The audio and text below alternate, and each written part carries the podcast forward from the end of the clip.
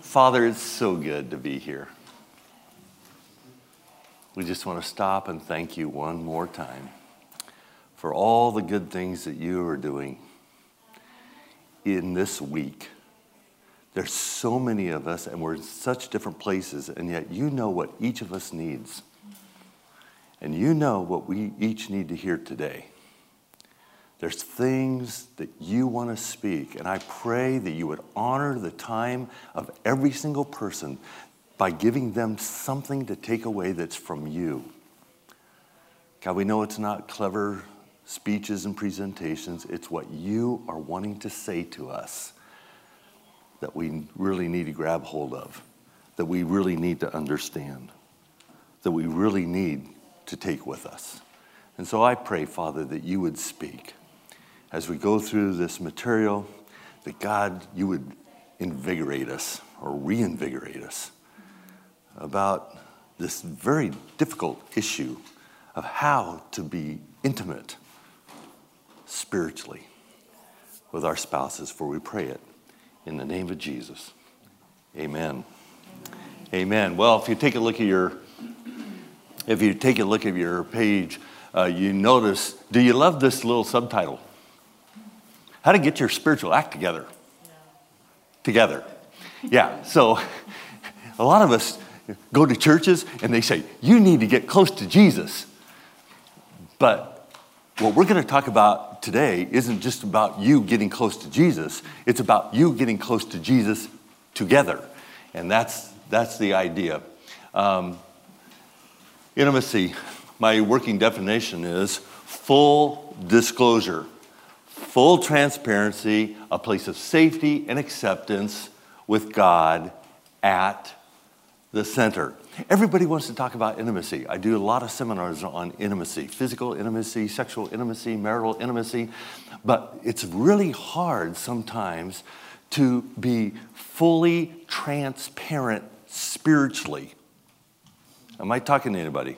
F- fully, like, do you accept me spiritually? Can I take my facade off and be raw and real with you about what's making me crazy or about how I'm disappointed in you or disappointed in God or disappointed in us or disillusioned or in trouble or struggling or, you know what? I don't feel like you've ever accepted me spiritually. I feel like, I talk to guys all the time, they feel like spiritual neophytes because their wives are all like into Bible study and they're all like, and, and, and the guy's going, yeah, give me a beer and a barbecue. And, and I just feel like I'm the guy that isn't spiritual enough. And my wife is telling me, you know, she's like, like pushing me or whatever. And, and there's a spiritual inequality. Am I making sense?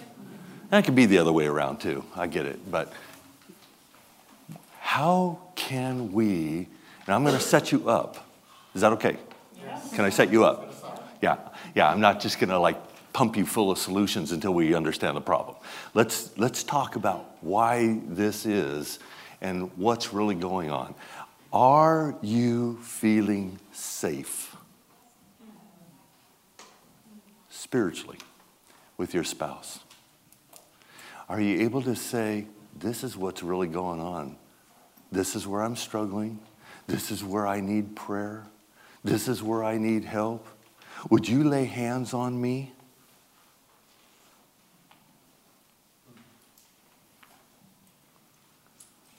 If you were on a ministry team, you'd be very happy to lay hands on people at your church. What about at home? Where are we hiding? You know, you understand that spiritual intimacy and physical intimacy, there's a connection, right? If I'm not feeling safe with you, for whatever reason, you want me to do what? Guess again. I'm not feeling safe. I feel like there's something blocking us. You know those fights we have? That's created a wall. That's created a barrier. I can pray with people at church all the time, all day long. But praying with you, you know my weaknesses. You know what happened last night, how that didn't go very well. And it's just hard. When I share with you, when I talk to other people, I share with them, they just go, wow, that's great. Yeah, ooh, that's insightful. But when I share with you, it's like, oh, really? Here we go. And we just are not getting a good connection. Am I making sense to anybody? Yeah. We all been if you haven't if you've been married longer than three weeks, you know what I'm talking about. Thank you. Okay. So we are going to press in and say, God, I know it's late in the week, but maybe God has been setting you up for this. In fact, I couldn't help but think about this as I was listening to this morning's sermon. That this is what God is moving us for. You want to learn how to love each other? I promise you, one of the hardest places for you to love one another is going to be right here. Am I right? Now, there's all kinds of intimacy. Like I said, people want to talk about intimacy. I, I, I think it's really, really important for us to understand that what I call the five life categories, which I've listed here, that if any one of those areas has a problem, how many know that it's going to affect what? All of them. If somebody comes in here with a really, really uh, with a really, really severe disability, physical disability, that's going to affect all the other areas. Am I right? If you come in here with a, a, a mental, we have a, a whole ministry at our church for hope for those that are struggling with mental illness. How many know that that affects everything? There's physical intimacy is about us getting close together. It's about God's desire in marriage as we relate it to marriage. It's God loves physical intimacy. God designed physical intimacy. I always like to say that to people that, you know, to the Hollywood types that think Hollywood designed sex. Yeah. Like, who do you think wired you up? That guy that you think can't get, get on with sex, yeah, he's the guy that made you that sexual. And God's way okay with that. But it wasn't just that. Emotional intimacy. This is about supporting one another. Do you feel supported? Do you feel cared for?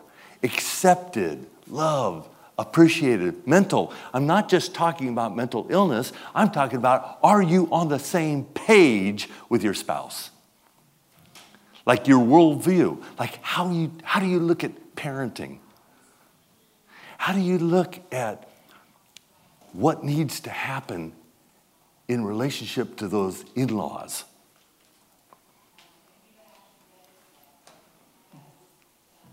What do we want? What is our goal? What do we want to reach for? And social.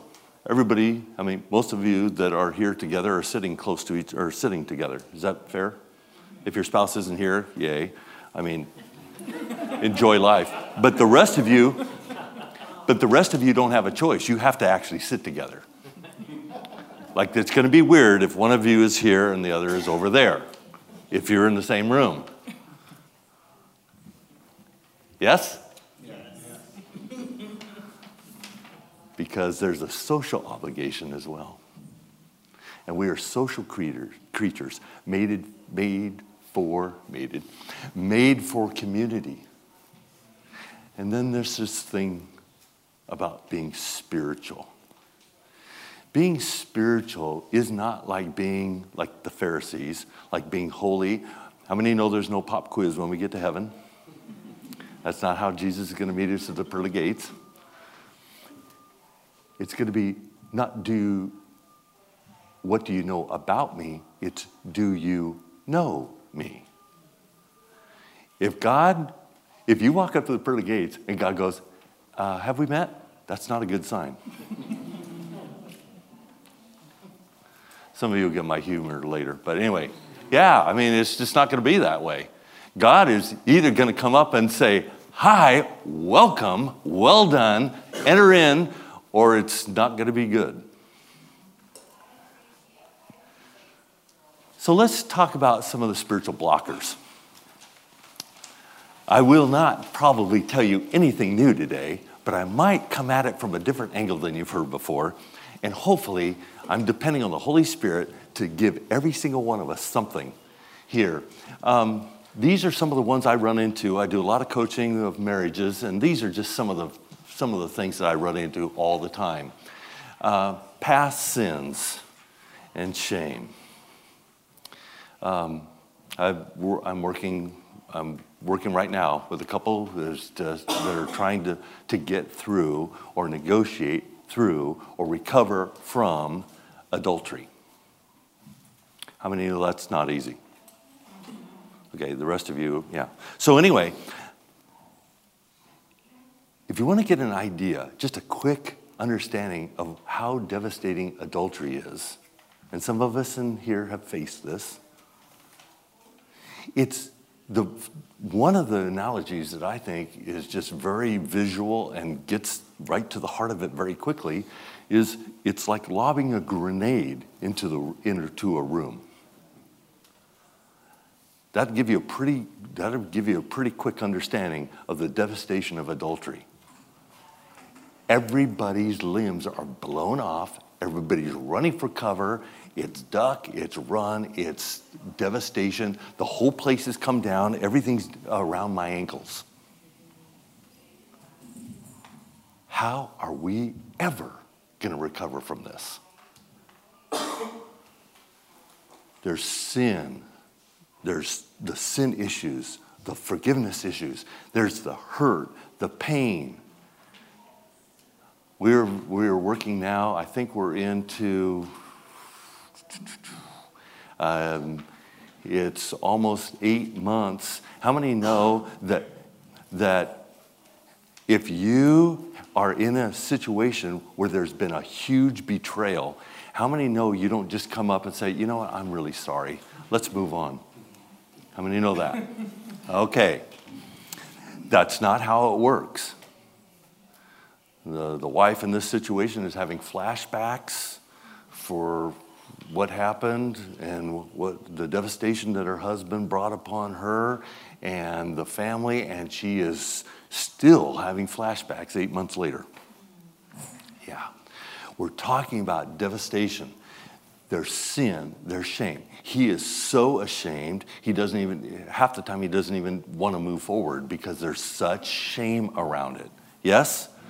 There's all kinds of past hurts going on. There's all kinds of past hurts, and it continues. How many know that you have to get back to the past hurts to understand what's fueling, what's fueling the issues? You got some stuff in your past, I promise you, it is fueling things. It's not just there, it's actually fueling. What, what are some of the things that I'm ashamed of? Some things I've done. Yeah, okay, I hear the preacher talking about forgiveness and, and, and, and but what are some of those things and how are they affecting me now? How are they fueling a downward spiral? I promise you, if we have time, we can go back and find those. There's hurts. How many know opposing values get in the way? If the value of one spouse is comfort or pleasure, or financial security. And the value of the other spouse is different than that. What are we doing? We're moving in different directions. How, how many know when you start out and it, everything's wonderful and yay, yay, yay? Yeah, the wedding. that it looks like you're just like, okay, we're a little bit off, but you know, just a little bit. How many know that when you run that out for 40 years, you end up at really, really different places. Are you doing the splits in your marriage? Where are you doing the splits in your marriage? Where are we not on the same page? Where is what you want opposing what I feel I need or what God is wanting to do in me or in our family?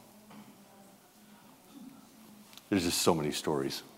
Um, unmet expectations. How many know that that's a killer? Thank you, Hollywood. We all came into our marriage, and we all came into our marriage with a set of expectations. And if you did not do that or can't admit that, you're a liar and you go straight to hell. you had expectations. Did we? Yes. We knew how it was supposed to go. Just ask us. We knew what you were supposed to do and what I was supposed to do, and we had this idea, whether it was godly or not, we had some ideas. And how many know that when expectations are unmet, like I said, after three weeks of marriage, when, when expectations are unmet, guess what happens? We feel it's unjust, unfair, it's frustrated, we're angry,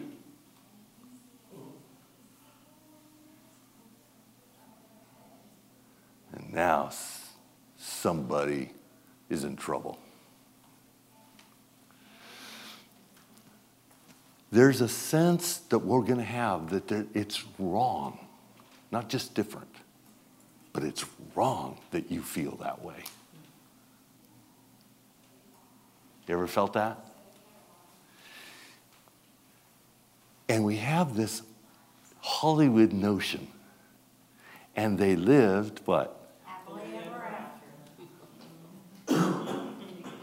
I promise you, unless you were asleep for 25 years, that's what you were being bombarded with. Whatever that meant in your situation, whatever that was needed to look like for you, this is what needed to happen. And it's a blocker, and it pulls us apart. How many know our society is not helping us? Is, is society running up to you guys and saying, How can we help you stay married? No. Through temptation and distraction, the enemy is trying to pull us apart. And if we don't know that, we're losing. If we're not geared up for that, if we don't understand that we are in a battle, we are losing the battle, I promise. And I'm just not feeling, I'm feeling not safe. I'm feeling unsafe. By the way, that is the biggest struggle in marital intimacy right now. I don't feel safe. I don't feel loved. So it's 10 o'clock at night. Guy comes in and says, Okay, let's do this. She goes, Whoa, back off, Jack. That's the first nice thing you've said to me all day.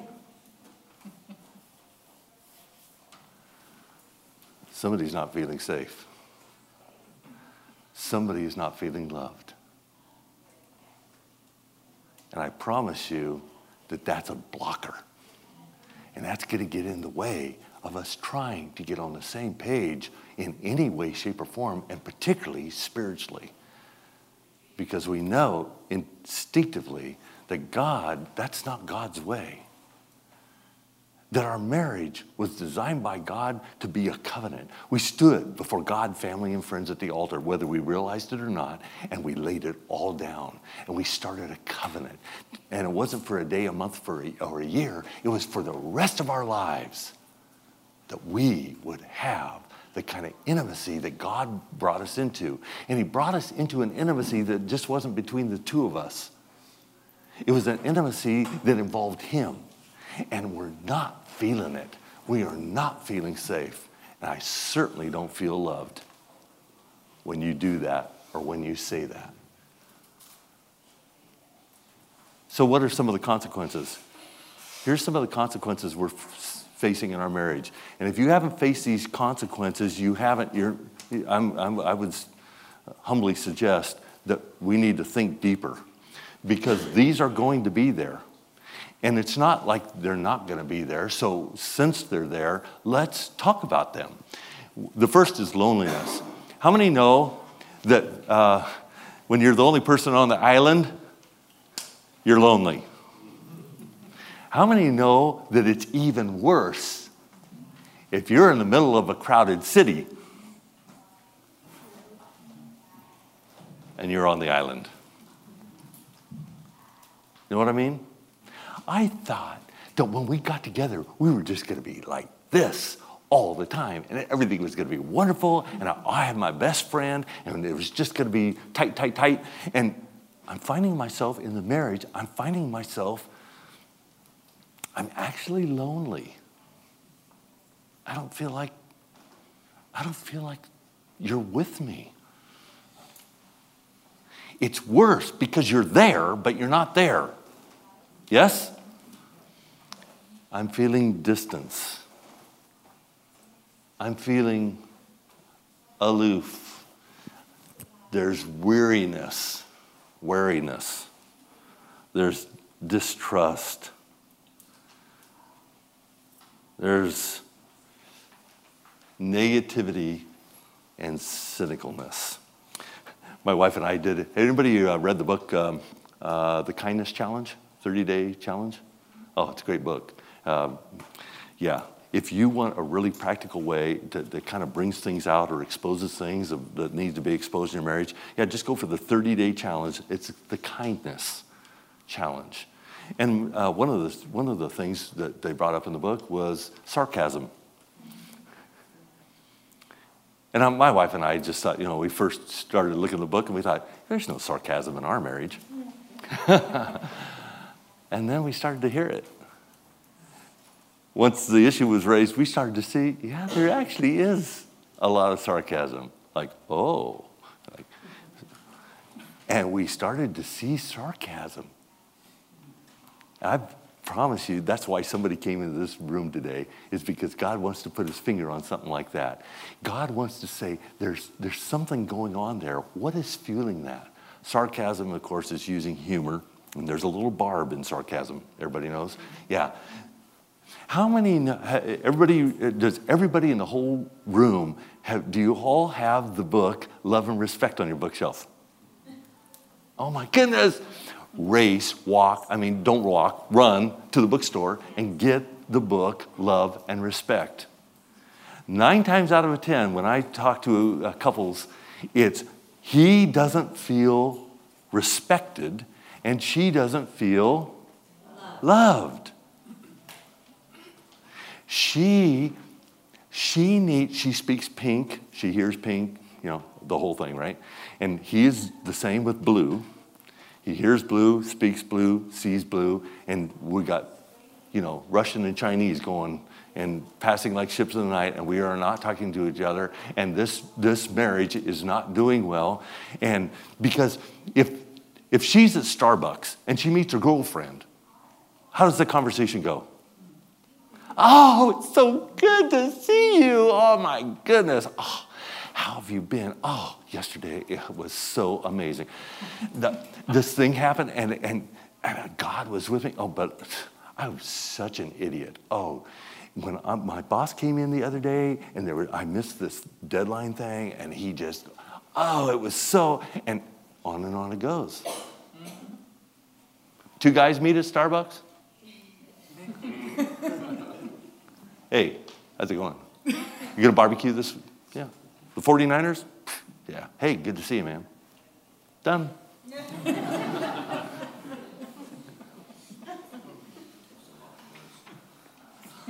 Love and respect, baby. This is how. So if I'm gonna, if I'm gonna, if I'm talking to guys, I could pick any guy in the room. I could say, hey, you got your pickup? Hey, could you go around the building, that back building over there, grab some chairs and bring them around to the front, set them up? Good? Good. Done. That's how guys talk to each other. The wife talks to the guy, the wife talks to her husband. Way different. Hey, honey, could you go take your pickup? Uh, there's gas in it, right? Yeah, so could you? I know you always forget to, yeah. Could you drive it around there? No, it's that that second street, and you got to go down, you got to go behind the building, and it's that third door. Not, not oh, you'll probably mess this up too, but anyway, the, that third door, and you come in, there's a, like a set of uh, switches. It's a third switch, and don't bring the blue ones, bring the red ones.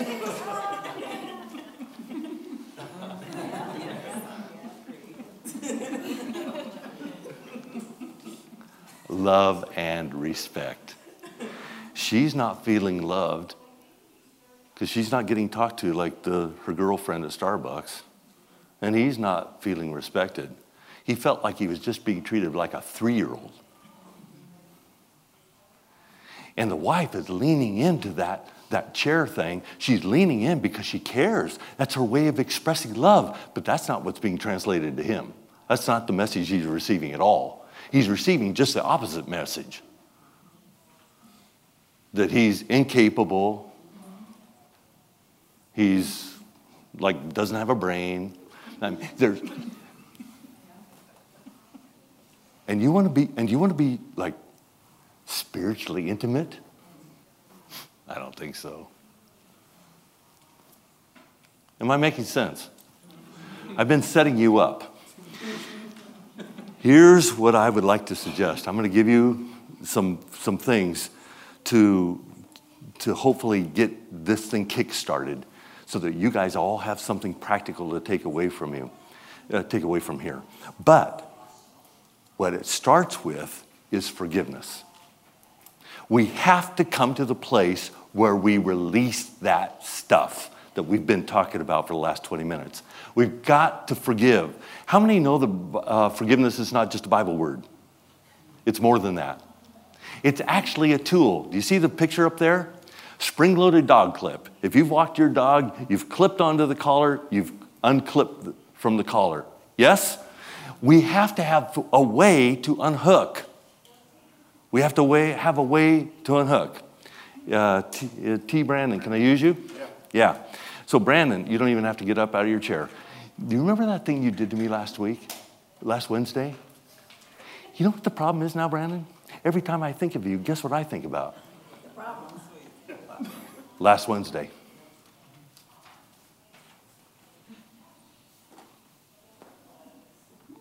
Why? Because that thing, that offense, that betrayal, whatever went down last Wednesday, now has tied us together in an unholy, unhealthy way. Think ball and chain. Relate this to your marriage, please. And now we've got this thing. How can I be intimate with my spouse? How can I do anything? Because now I've got this unholy, unhealthy ball and chain thing between us. What do I need? Well, I need a way to get out of this. And God provided a way. Jesus Christ goes to the cross, the once for all sacrifice, and he says, I'm going to take care of the sin problem once and for all. Any sin, all sin, every sin, all sin in the past, all sin in the present. There's 7 billion people on the planet sitting today. And all sin in the future. I'm going to take care of it all. I'm not going to do this every weekend. Good Friday? Yeah, it wasn't a Good Friday for him. Yeah. Okay, good. Everybody get that? He says, I'm going to do this once. Christ has come to set us free.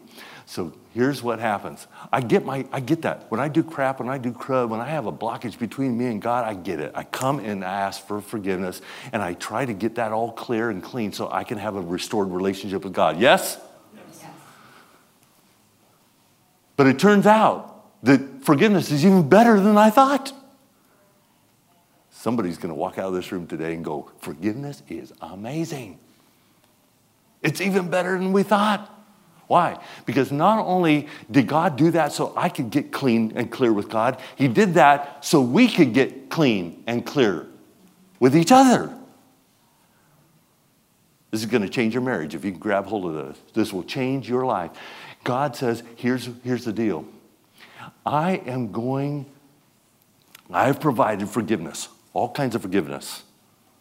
All the forgiveness anybody in the world is ever needed or ever going to need, I have provided at the cross of Jesus Christ so that you, when somebody offends you or betrays you, if you are willing to send them to the cross of Jesus Christ, just like you send your own sin and your own stuff to the cross of Jesus Christ, you get to unhook. And so I can unhook now, and I am free. free. That isn't the only thing we have to do as spouses, but I promise you that is the first thing we have to do as spouses. If you don't do that, forget anything else. Am I making sense? I've got to have a release mechanism. You have offended me. You've hurt me. I, there's shame. There's pain. I feel disrespected. I don't feel loved. I don't feel safe. The first thing that everybody in the whole room gets to do is unhook. How do you unhook? By sending that person, that issue, that betrayal, that offense to the cross of Jesus Christ, just like you did your own stuff. You send it to the cross of Jesus Christ and you get to be free. People say, oh, Pastor Paul, it doesn't work. Sounds good on paper, but it doesn't work. okay. And they give me an example. I did what you said. It was Saturday. I forgave the jerk. I woke up Sunday morning, I was mad as hops. See, didn't take. What might you say to that person? Well, you might say something like this. It's a little bit like somebody driving from San Francisco to LA, getting in their car, driving, and somewhere along the way, getting out of the car, turning off the engine, and saying, See, didn't work. What might you say to them? Well, you might say, Well, it's working, but you're not done yet. Somebody's theology is about to change right now. Do you know that we have this misconception that you have to get saved? Many of us, we, we struggle with eternal security, so we got to keep getting saved. But we only have to forgive once.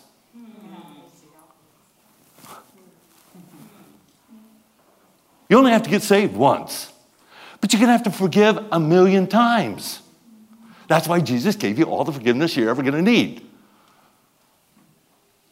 You say, uh, Bible verse for this? Yeah, Bible verse for this. If you want Bible verses, we can do Bible verses.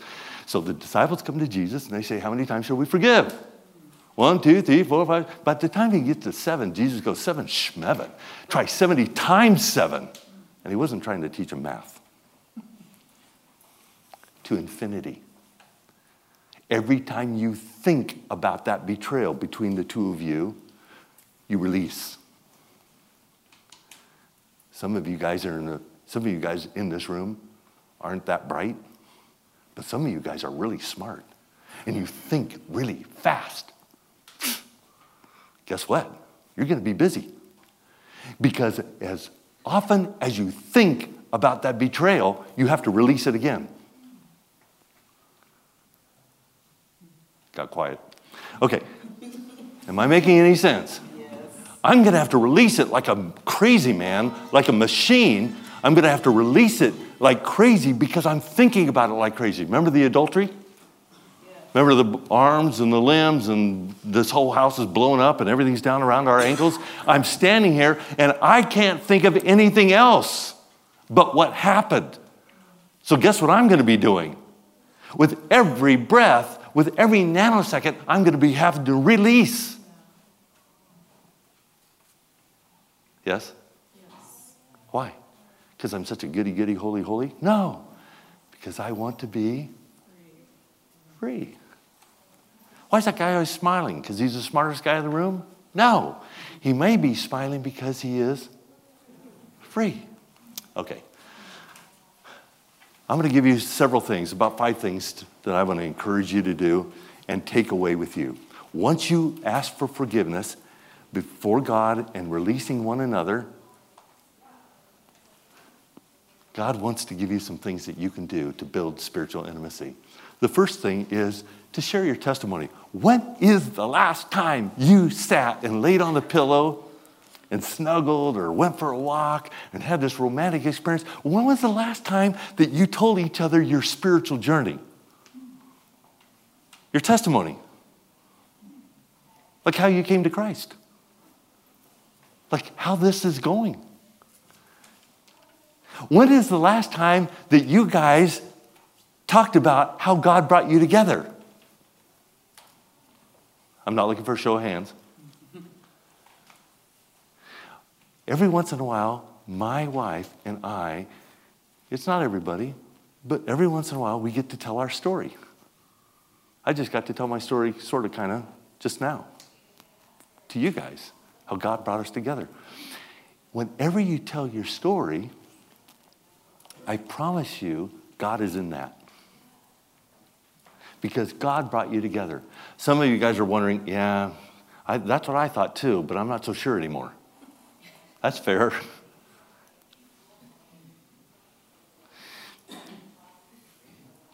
How many know that you can get into a house a number of different ways? You can walk through the front door. That'd be good. You can walk through the back door. You can crawl in a window. How many know that you can come down the chimney? it's been done. What's the point? The point is, however you got into the house, guess where you are? In You're in the house. It, did you make some mistakes along the way? It almost doesn't matter. You're in the house, you're in the covenant of marriage. And some of you came in through the front door. It was like gorgeous, like don't change a thing. And some of the rest of us came through other ways. But we're in the house. You're in the covenant. That just set somebody free right there. It's not a mistake. You're in the covenant. That's off the table. It's not about uncovenanting, it's not about undoing, it's about we are here and we want God to be where we are in the middle of our covenant. Share your spiritual journey. Spirit, when's the last time you talked to each other about your spiritual desires, dreams? Have you sat down with your spouse in the last month and said, This is what I would love for our spiritual intimacy to look like?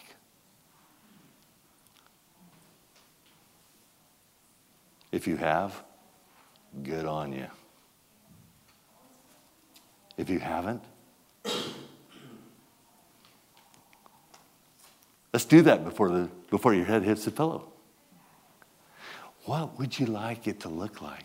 What would you like your parenting to look like? What's the ministry God has? What is the way that we can bless each other? What are your spiritual hopes and dreams for each other?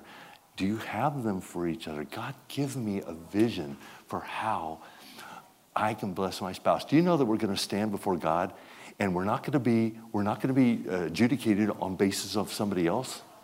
Everybody thinks they're going to be adjudicated on the basis of Billy Graham and Mother Teresa. You see any humor in that? You are not going to be adjudicated by God based on how your life compares to Billy Graham and Mother Teresa. You're going to be adjudicated by God based on what He's given you. It's called the parable of the talents. He's given you this marriage, this person, this situation, and what did you do with it? How many know we're responsible for that?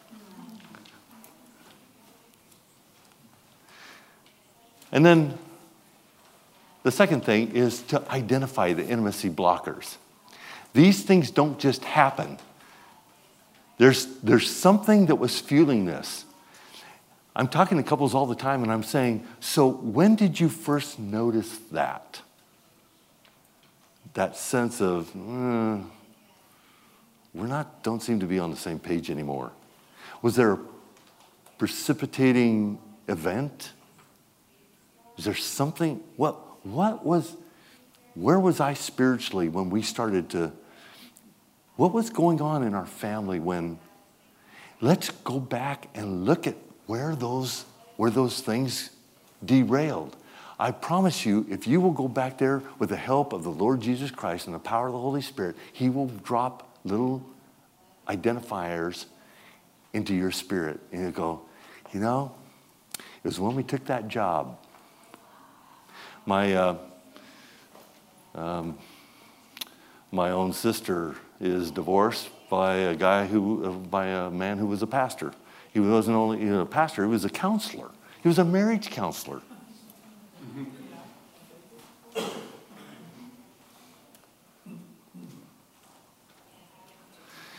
They came to a place where they realized that actually what precipitated it was when they started going after pleasurable things the vacation, the new house, the extra cars. They started going after that wasn't it, uh, that wasn't everything, but that was where they went back and said, that's where that's where we sensed we were going off.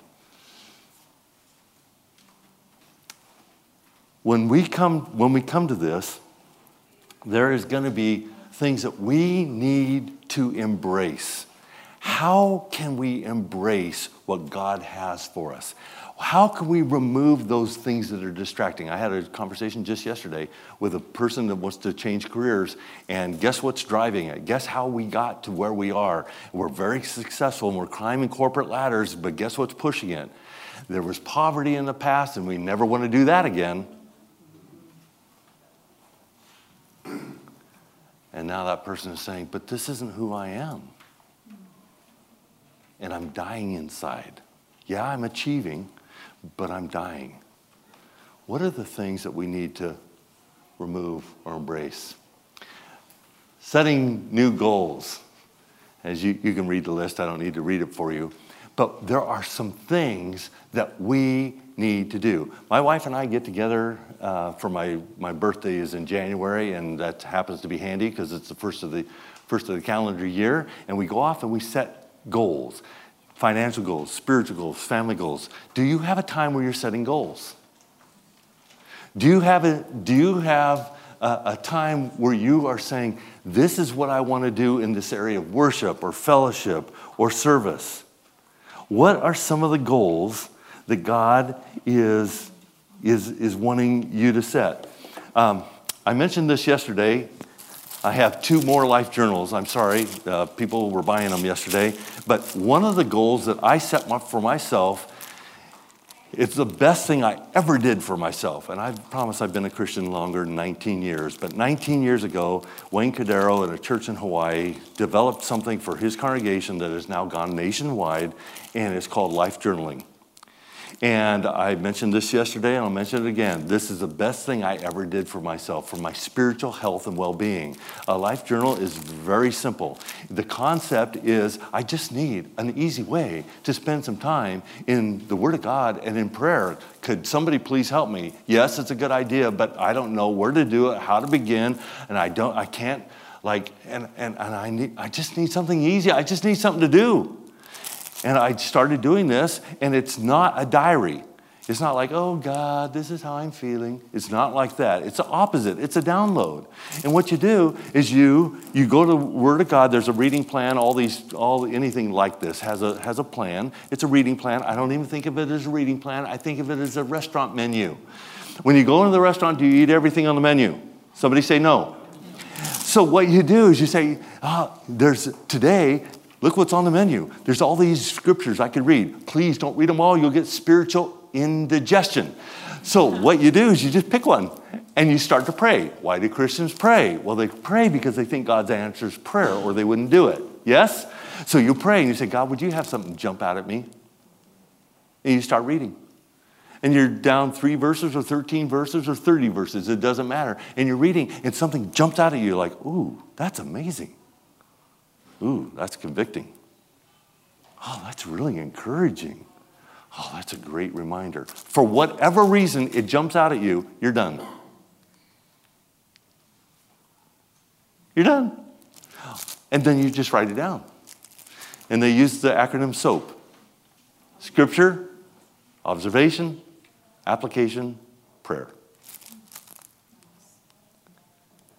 Don't think brownie points God likes me better because I read my Bible today. Oh my goodness. The coach, I, every couple that comes through my office, we go, we do a session on this, and we're trying because we need to get the spiritual energy up. If you are trying to do this by just going to church once a week, oh my goodness, if that was real food, if that was physical food, you'd be dead. People come to my office all the time. Oh, my spiritual life doesn't seem to be going anywhere. Prayers are bouncing off the ceiling. oh, I just don't feel like God's in my life. And they're dragging all this stuff, and they aren't. I don't say this because I'm a nice guy, but I feel like saying sometimes, well, of course. When's the last time you ate? Like, it's not that hard. Can I suggest? Uh, there's, uh, I can give you the uh, www wlifejournal.cc. That'll, that'll take you. There's two up here. Uh, they cost me about eight bucks. If, if you leave me eight bucks, grab one. Uh, first come, first serve. Uh, we just need something to help us to, to grow and get closer to God. More on that in a minute. We also need to embrace new beliefs. Okay, you ready? You got a place to write that's uh, kind of like close to that? I'm going to give you this for free. Here's why beliefs matter. What are beliefs? My working definition is beliefs are the underlying convictions that motivate everything we say, think, or do. Let me say it again. Beliefs, what are they? Beliefs are the underlying convictions that motivate everything you say, think, and do. And you have beliefs, I promise. In fact, there's nobody that's ever said anything or done anything or gone anywhere that it wasn't if you did that wasn't motivated by a belief. Why? Because beliefs inform my values. I call it the pathway of beliefs. Just write this down just like next to each other.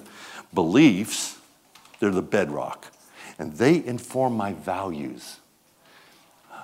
My val I don't believe in this, I don't value the things I don't believe in, right? Okay? So my beliefs inform my values. My values inform my commitments. I don't commit to the things I don't value. Are we, are we good so far?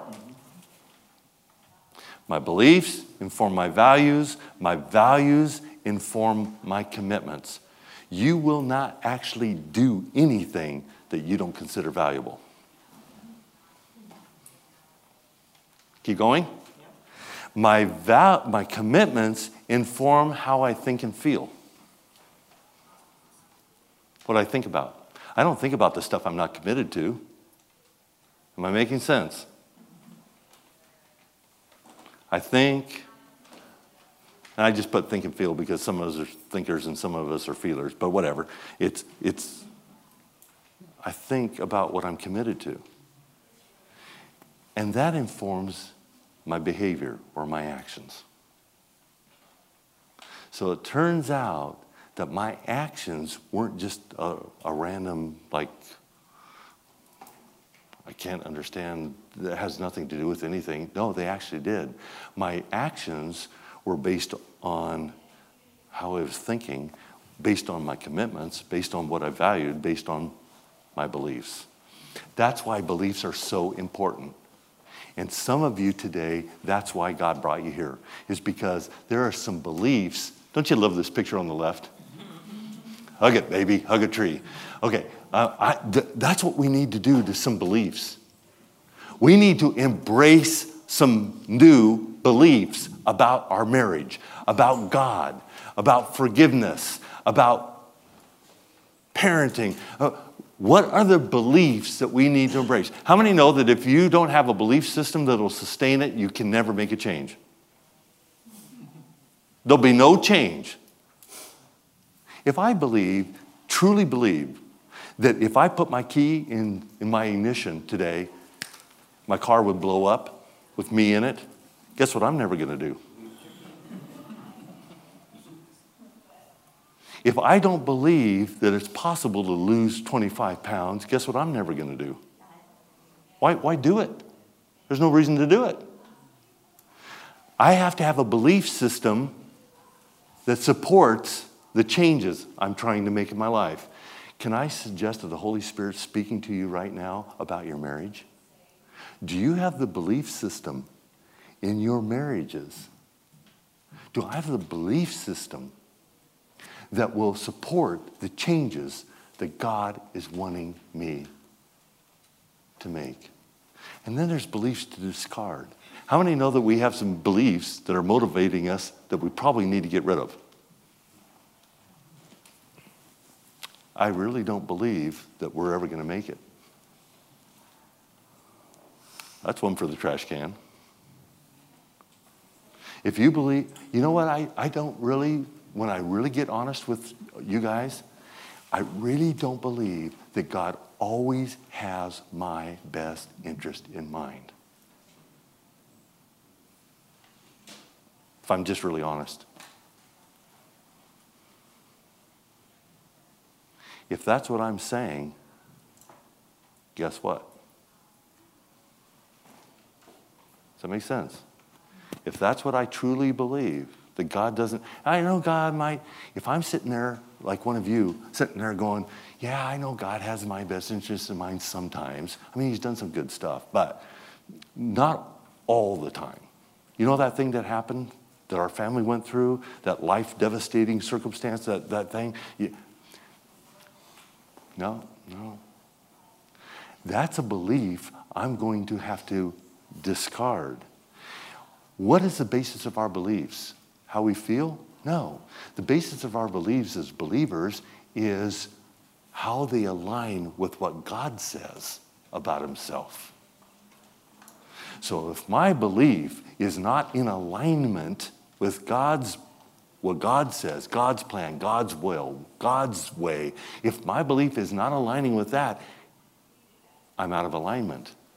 I'm missing the mark. The Bible calls that sin. Does that make sense?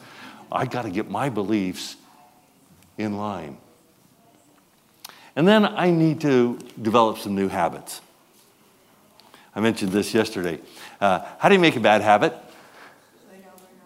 Yeah. Do it over and over again. That's how you make a bad habit. How do you make a good habit? Oh. If I can make a bad habit, and I know I can because I have, that means I can also make a I can make a good habit. I'm not going to ask for a show of hands, but do you have a date night? you should stand up here and look at your faces. Yeah. Do you have do you have a date night? Like, do you have a night that you can like look forward to? Like, this is our night we carve out? What about family devotions? Do you have a, you know, a time, like maybe not every night, but two or three times a week where you sit down as a family if you got kids and you talk about, you know, memorize verses, talk about what's going on in your life, what's, you know, the highs and lows of the day. When's the last time you were in a small group? Are you all in a small group? If you're not in a small group, you're losing. God has made us for community. I promise you, with the greatest preaching in the world up here, this is not where it's all going to change. What's going to change is when you take that back to your small group and say, no, this is what God's put his finger on. Would you support me? Would you pray for me? Would you hold me accountable? That's where you make the changes. How's your church attendance? Is everything else getting in the way? Are you guys serving? One couple I met, they, they were just at each other, and guess what changed?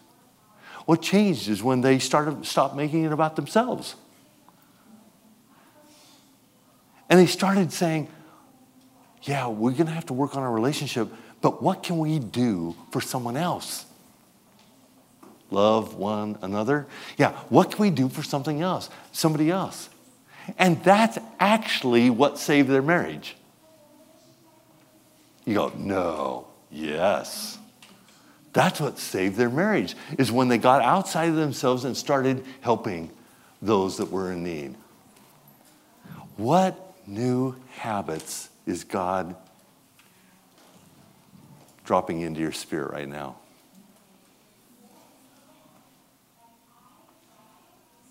Write it down. My challenge is before you leave campus or before you leave Mount Hermon, that you have something that you guys can talk about. Would this be good for us?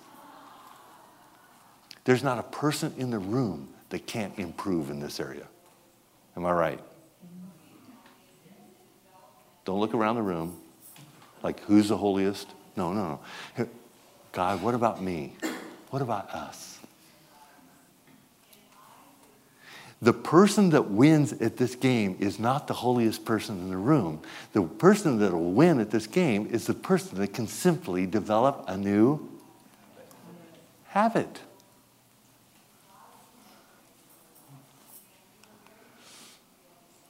What are the benefits? The benefits of this are that we truly become one.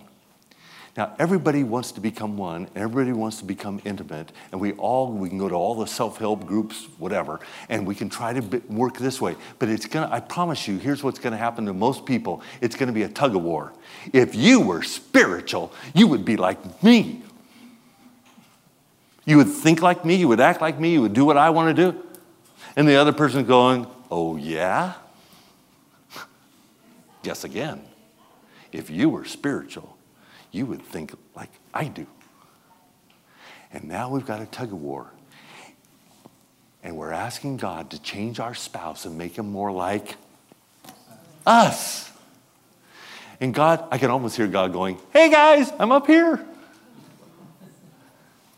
It's not you trying to be more like your spouse to get on the same page with your spouse. And somebody, uh, you don't have to say amen out loud, but I hear you.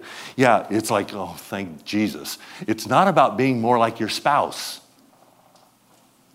it's about being conformed to his image and letting him be the plumb line, and everybody goes to him. Otherwise, you got a tug of war and may the best man win.